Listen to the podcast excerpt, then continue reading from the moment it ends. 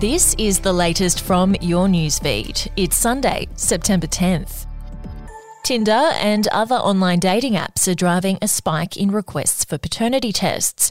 Kate Pippier, who founded DNA testing facility Identilab, said she's seen a big increase in the number of men requesting tests. And as well as dads suspicious they may not be their child's biological father, the rising popularity of ancestry kits is also contributing to the rise.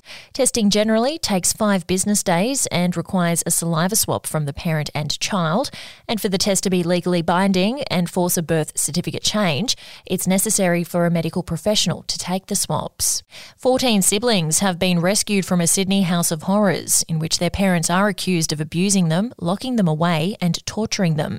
The children were allegedly not allowed to attend school, were fed pet quality food, given no access to phones, books, or social media, and the eldest two were only allowed out to attend prayers.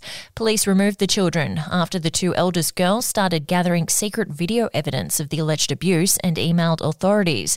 The parents have been charged with multiple offences and are going through the courts, forbidden from seeing their children. And criminals are using online selling platforms to stalk and rob unsuspecting Queenslanders, as social media experts warn that scammers are now building rapport with their victims. The warning comes after a Brisbane family was stabbed and their pet dog killed after they rejected counterfeit money offered for an electric scooter they were selling on social media in July. Police said the barbaric attack is part of an unprecedented rise in violent crimes, escalating from items being advertised for sale online. We'll be back after this. News doesn't have to be boring. The Brits have given Prince Harry a new nickname after yet another tell all interview. Oh God, is it the Ginger Whinger? Let the team at news.com.au get you up to speed each day with their podcast from the newsroom. a couple were busted joining the Mile High Club. Well, I guess they can't fly Virgin anymore. Politics, sport, red carpets, royals. Get all the goss in just a few minutes. Follow from the newsroom wherever you get your podcast from. Police fear the shooting death of Melbourne underworld figure Gavin Preston could set off a wave of revenge attacks. Preston was gunned down as he ate breakfast with a friend at Sweet Lulu's cafe in Keilor on Saturday morning. Sources say the gunman pounced on the gangland figure, shooting him up to 10 times. Crime Command Assistant Superintendent Mark Hatt said police would be working to prevent further attacks given the shooting is linked to organised crime and they're investigating two cars dumped by the offenders. And South Australian teachers would have the right to ignore calls and emails from their boss or parents outside work hours as part of the latest pay and conditions offer from the state government. Known as the right to disconnect, the policy would protect teachers from repercussions if they turned off their phone and don't respond until they return to work.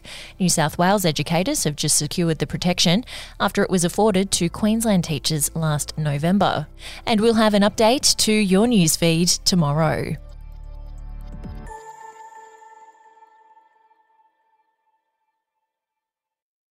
Are you ready to get an inside look at crime from someone who has investigated some of Australia's worst crimes? It was like Aladdin's cave. The luminol found bloodied footprints and bloodied handprints on a wall, so it's Yeah. just like a horror movie. Former homicide detective Gary Jubelin sits down with cops, crims, addicts, victims, small time cheats, and big town lawyers as they tell their incredible stories. My house got raided. Next thing you know, I got bail refused. Next thing you know, I'm on a truck Yeah. to Parklea Prison. Listen to I Catch Killers early and ad free on Crimex Plus on Apple Podcasts today or wherever you get your podcasts.